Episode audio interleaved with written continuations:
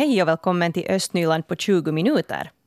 I dagens podcast handlar det bland annat om företagare i Nickby Sibbo som får ersättning för att deras verksamhet försämrades på grund av utdragna vägarbeten på Stora byvägen.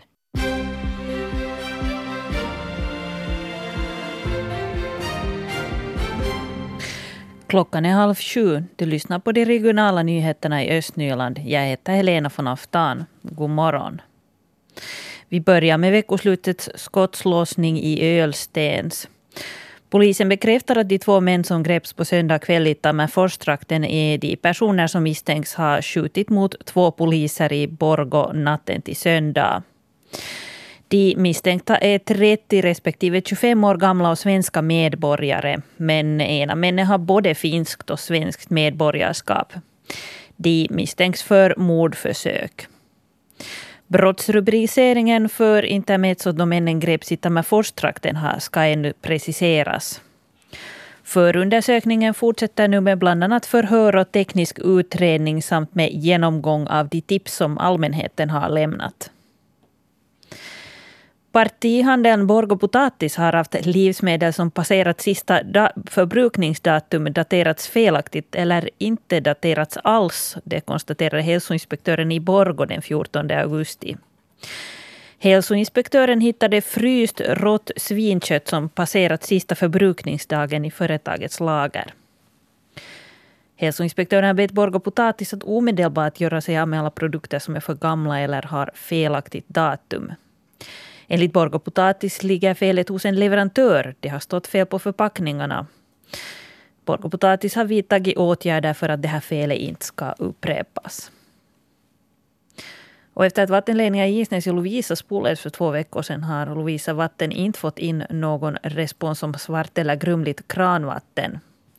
Flera hushåll i Isnäs har lidit av tidvis svart hushållsvatten. Och idag ska Lovisa Vatten ta ställning till de kompensationskrav som kommit in angående svarta hushållsvattnet. Lovisa Vatten önskar att Isnäsborna ska höra av sig om det fortfarande finns några problem med deras vatten. Och vattnet i centrumområdet i Borgo kan vara brunt. Orsaken att Borgo Vatten på måndagen tvingades stänga och öppna ventiler på en huvudlinje under servicearbeten. Vattenverket spolade nätet under eftermiddagen. Om vattnet trots det är missfärgat ska man låta det rinna en stund tills det är klart. Polisen bekräftade igår att de två männen som man fick fast i Tammerfors så är samma män som man nu då misstänker för att ligga bakom de här eh, skjutningarna här i Borgonatten mellan lördag och söndag då två poliser skadades. Eh, de här misstänkta männen är svenska medborgare födda 1989 och 1994. Och en av de här männen har, har då såväl finskt som svenskt medborgarskap. Vi har en artikel om det här på svenska.yle.fi östnyland. Det här eh, dådet inträffar ju alltså där på Östens industriområde natten mellan lördag och söndag. Och vår reporter besökte faktiskt det här området igår för att höra lite hur det nu sådär också i allmänhet är där. Och hon träffade på en person som har sitt företag där på industriområdet. Eh, det handlar om Markus Lahtela. Och han såg faktiskt de här två misstänkta för den här skottlossningen dagen innan det här dådet ägde rum. Och vi ska höra honom berätta sin historia. Så jag, jag körde på lördagen klockan fyra tiden, kom jag därifrån förbi Motel Online hit. Och då såg jag två sådana här killar, ganska, hur ska jag säga, de såg helt enkelt farliga ut. Stora killar, skäggbåda och, och klädda i svarta och liknar ganska mycket varann. Och, och det där ganska, ska jag säga, stora killar. Men, men det där, jag lade genast märke till att, att, att de ser ut som de skulle inte riktigt höra hit till och, och det där. De såg helt enkelt elaka ut. Så där sa Markus Lahtela som är VD för företaget Tukku Immonen som ligger på samma gata som söndagens polisskjutningar ägde rum. Lite visste han då att de här suspekta männen skulle dyka upp i hans liv igen under nästa dygn. Det hela började när Lahtela och hans fru var på väg till Ölstens på söndag natt. Jag kom, kom från en 50-årskalas och, och det var meningen att jag skulle övernatta här med min fru. Men då hade polisen spärrat, spärra vägarna, det var nog tre på natten. Och, och det där. Så läste vi nyheterna. Med samma då förstås och här var ju enormt med polisbilar och, och det där. Sen sju på morgonen så fick vi då komma hit. Och det där. Förstås följde vi efter nyheterna hela tiden vad det har hänt och, och, och det där. Här var ju då fortfarande sju på morgonen var det massor med poliser och undersökningar var på gång här och, och poliserna intervjuade mig och, och diskuterade om saken och frågade, frågade en hel del frågor. Jag förstås sa sen till polisen också sen i, igår i, på intervjun sen att, att hörde det här, jag vet inte, hade det någonting att göra med saken men så dem, de här killarna och, och det där. Sen på kvällen när de hade fått fast de här så, så var det ju samma typ här nog. När Yle Östnyland besökte Ölstens industriområde på måndag var där lugnt och tyst. Några få bilar syntes till men inga spår av skottdramat. Enligt Lahtela, vars företag har verkat på området i 15 år, är det vanligtvis också lugnt där. Så det här är ett område. Här är trevliga företagare. Vi håller, gör någon, um, lite samarbete med vissa och, och, det där. Vi har bra andan här. Att, att, eh, uh, vi var nog lite emot, det kom ju en sån här motell här i fjol. Och, och det där, förstås förstår jag kraven nu för det ska finnas motell. Vi har, vi har stora företag här med seisocker och kekkor så det måste finnas plats för dem men varför det är placerat här mitt i, i industriområdet så det är en fråga satt tidigare också. Men, men.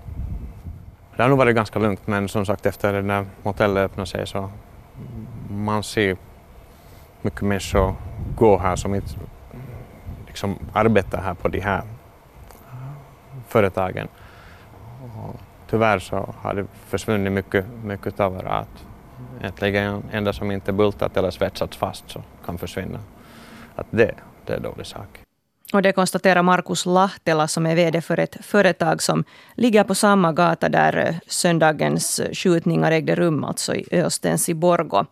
Och Markus Lahtela pratade här till sist om ett barackhotell som öppnade på industriområdet i fjol. Och det var Lone Widestam och Hedvig Sandell som var reportrar. i Sibbo där, speciellt i Nikby centrum, som har ju haft mycket projekt på gång på sistone. Man har byggt nytt och man har renoverat gammalt och det har varit rondeller och det har varit gång och cykelvägar och allt möjligt som man har pynja med där. Och speciellt där då vid Stora byvägen i Nikby Sibbo så har ju mycket varit på gång och det här har försämrat verksamheten för de företagare som verkar där längs med vägen. I november 2018 så beslöt därför näringssektionen i Sibbo att man betalar en ersättning till restaurangen Masala och till Café Kaksi Veranta som finns vid vägen. Och nu har också inredningsbutiken Bedmill bett kommunen om en ersättning för de olägenheter som vägarbetet har förorsakat butiken. Och igår så diskuterade näringssektionen huruvida också det här företaget kan få en ersättning. Men man beslöt att man utreder en hur stor del av företagets inkomstbortfall som beror på vägarbete. Det här eftersom företaget också har annan verksamhet än själva affären. Så det är lite oklart ännu hur det blir med det fallet. Café Kaksi Veranta har lagt ner sin verksamhet nu men restaurangen Masala finns fortfarande kvar i Nickby. Och vår reporter Hedvig Sandell hon har talat med restaurangens ägare. Jag besökte restaurangen Masala i Nickby i fredags och den påverkas inte längre lika mycket av vägarbete vid Stora byvägen. Det såg hyfsat okej ut utanför restaurangen när jag var där men det såg ändå ingalunda färdigt ut. Situationen har trots allt varit betydligt värre tidigare.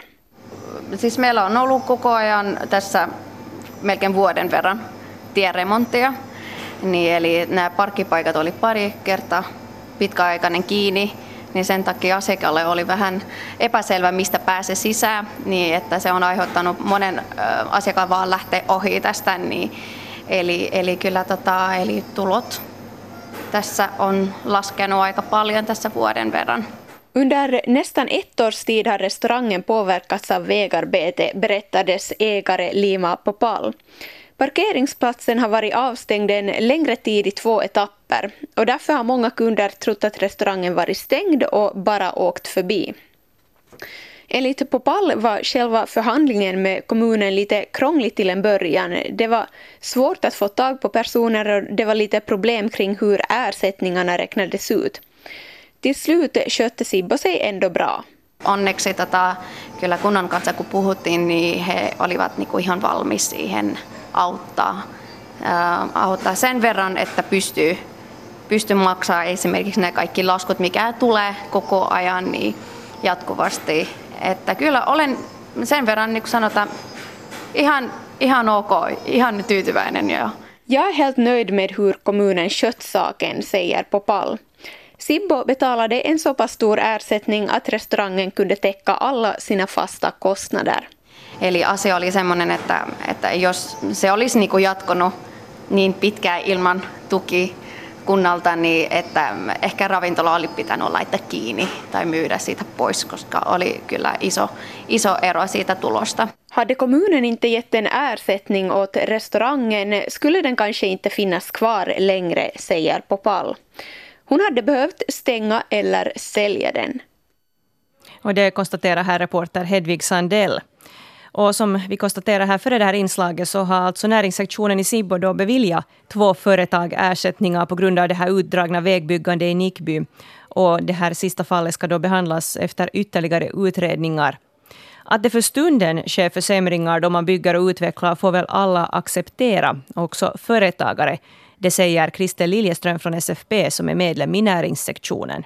Det är ju alltid det när man bygger och utvecklar så, så sker det försämringar just under den stunden och det, det är väl något som alla får acceptera, också företagare. Även om man gräver upp och gör en vattenredning eller rör eller om man, om man asfalterar eller gör något annat utan, utanför fastigheten så, så har man men av det och det får man leva med. Problemet här med Stora byväggen är ju det att det har dragit ut alldeles för långt på tiden.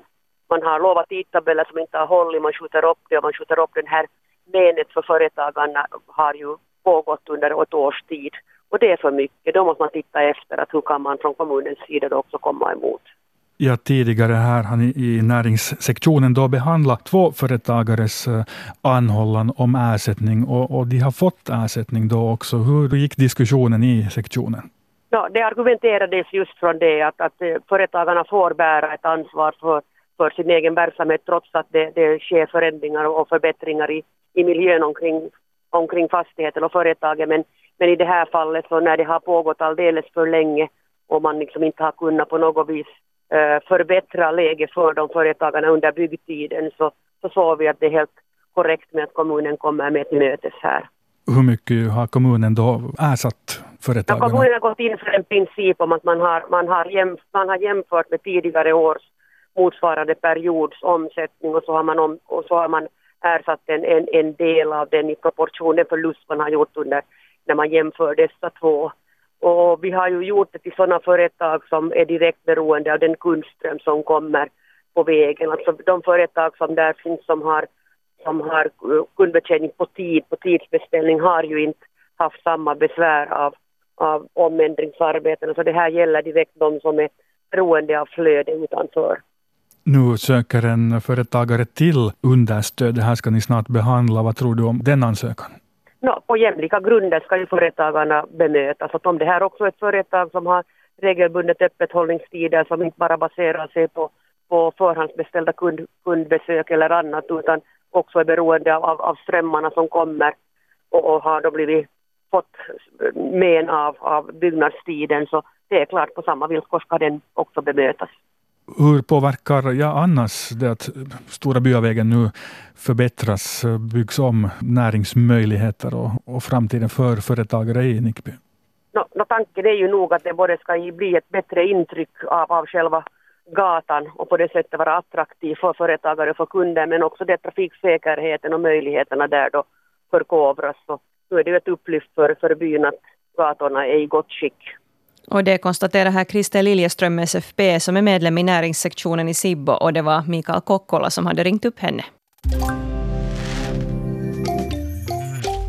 Och vi ska nu fortsätta fundera på veckoslutets skottlossning i Ölstens i Borgå, där två poliser skadades. Eh, det här är ju någonting som har fått en och annan att fundera förstås, att vad det är som riktigt händer och orsaken till det här och så vidare. Och mer uppgifter kommer ju säkert att klarna här nu an efter bara polisen informerar. Frågan är ju hur man ska prata med barn om svåra saker. Det här med skottlossning och polisbilar som syns överallt kan ju vara skrämmande för många barn, kanske speciellt också i lågstadieåldern. Och frågan är att ska man reda ut saker med barnen eller hellre låta bli att tala om vad som har hänt? Vår reporter Helena von Alftan hon har ringt runt till Borgoskolor för att ta reda på hur skolorna har behandlat saken här i stan. God morgon Helena. God morgon. Vad fick du reda på? Jo, jag har ringt eh, till grundskolor, främst lågstadieskolor. Och, uh, det som verkar den allmänna principen är att om något bekymrar barnen, om de börjar fråga om någonting, så då tar lärarna upp det. Uh, sen visar det sig att de skolor som ligger närmare Ölsten, som ligger dit mer västerut, eh, som jag talar med, så, så de hade sett ett större behov av att prata om det här, medan uh, skolor så där i centrum inte på samma sätt behövde ta upp det.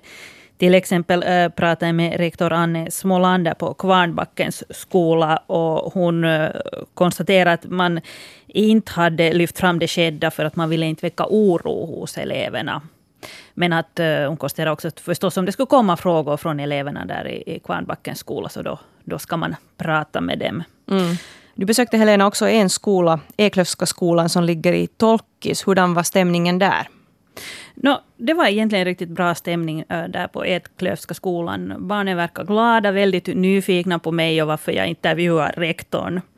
Uh, och den som jag talade med var alltså Johan Öberg, rektor för Eklöfska skolan. Och han berättade att de där har gjort det möjligt för lärarna att tala om skottlossningen med eleverna. Det är upp till, det är upp till lärarna själva att bestämma hur de pratar om det. Som rektor, som förman i skolan, så sände jag ut ett enkelt WhatsApp-meddelande vad jag, vad jag det här han uppmanat till att hålla sig till, till den, den, information vi har. Och egentligen har vi ingen annan information att gå efter än det vi har läst i, i medierna. Och jag vet att, att eh, flera vuxna har valt att inleda de första lektionerna idag med att, att uh, prata om det i klassen. Du berättade att du själv har pratat med eleverna idag. Kan du berätta hur det gick till? Ja, jag råkade ha i årskurs tre en lektion och det här i den klassen visade det sig att det var två, tre stycken som, som inte visste överhuvudtaget vad som hade hänt. Inte, och, och, och oberoende så valde vi direkt från början jag har en kompanjonlärare med mig i klassen så det betyder att vi är två lärare och, och vi hade pratat, pratat ihop oss lite före lektionen hur vi skulle göra det. Och, och vi repeterar sakligt och lugnt det vi vet, eller den information vi har om det som har hänt och, och sen gav vi rum för eleverna att, eh, att eh, berätta sina erfarenheter. De här elevdiskussionerna styr vi dock, styr vi dock ganska så att det de också höll sig till sak och fakta. Och det visade sig att det var, det var nog flera som, som mm, visste och det var flera från var familjemedlemmar har, har, har varit på något sätt eh, nära intill eller på plats och sett, sett vad som har hänt. Och, och det här. Eleverna visste nog ganska mycket om det, vad som har hänt. Hurdan var stämningen i klassen när ni talade med eleverna? Stämningen var god som alltid och, och det var en saklig, saklig bra diskussion. Men har eleverna hört mycket sådana rykten och sånt som går omkring? Och som sagt så vi gav inte utrymme för det överhuvudtaget i den diskussionen jag hade där i årskurs tre och inte, inte annars heller att skulle jag, skulle jag om jag nu här senare idag kommer i en diskussion med elever var, var man pratar det här så försöker jag som vuxen styra till diskussionen till den fakta vi har och, och liksom lugna ner den och, och prata, prata om sånt som jag vet att är sant har du som vuxen kunnat ge någon sån här förklaring, någon sån här nerlugnande, vet du, så här ser vi vuxna på dig, Jag menar, vad, vad i så fall är den? Nej, jag vet inte om det, man försöker göra sitt bästa i alla situationer och kanske jag minns speciellt en sån stund eller en sån replik där i den där årskurs tre, var jag vad jag nu valde spontant att säga att till mina egna barn där hemma har vi pratat på det här sättet och jag kan bara säga samma sak till er. Och, och det handlar om det här just att, att eh, med så mycket poliser och så mycket ett så stort pådrag runt omkring oss så är det säkert ett tryggt ställe att vara just här nu som vi är. Ja. Var, var, tycker du man ska dra gränsen vid att när ska man tala med eleverna när det är sådär att det är bättre att då låta det vara? Personligen tycker jag att allt vad man kan, att varje gång man pratar om saker så kan man liksom behandla det på ett sätt så att man mår, mår, mår bättre i den där eh, situationen. Så, så jag kollade upp med några lärare att hur ska vi göra och det var ganska självklart att vi ska prata om det. Tack eh, Johan Öberg, rektor här på Eklövska skolan. Jag ska låta dig gå vidare här och prata med eleverna. Östnyland på 20 minuter är en svenska YLE-podcast. Det finns flera poddar på arenan. Jag heter Katarina Lind. Tack så mycket för sällskapet. Vi hörs!